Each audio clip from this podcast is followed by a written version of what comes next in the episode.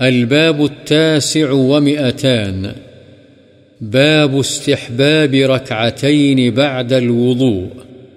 وضو کے بعد دو رکعت پڑھنے کے مستحب ہونے کا بیان. عن أبي هريرة رضي الله عنه أن رسول الله صلى الله عليه وسلم قال لبلال يا بلال حدثني بأرجى عمل عملته في الإسلام، فإني سمعت دفن عليك بين يدي في الجنة. قال، ما عملت عملا أرجى عندي من أني لم أتطهر طهورا في ساعة من ليل أو نهار إلا صليت بذلك الطهور ما كتب لي أن أصلي. متفق عليه. وهذا لفظ البخاري.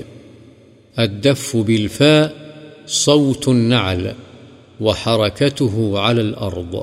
والله أعلم.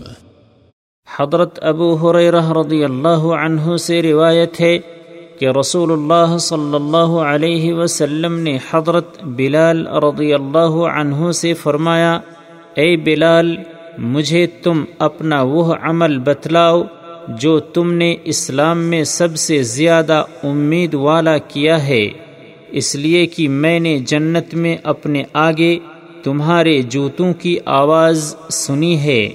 انہوں نے جواب دیا، میں نے کوئی عمل اپنے نزدیک اس سے زیادہ امید والا نہیں کیا کہ میں نے رات یا دن کی جس گھڑی میں بھی عضو یا غسل کیا، تو اس کے ساتھ جتنی نماز میرے مقدر میں تھی میں نے ضرور پڑھی۔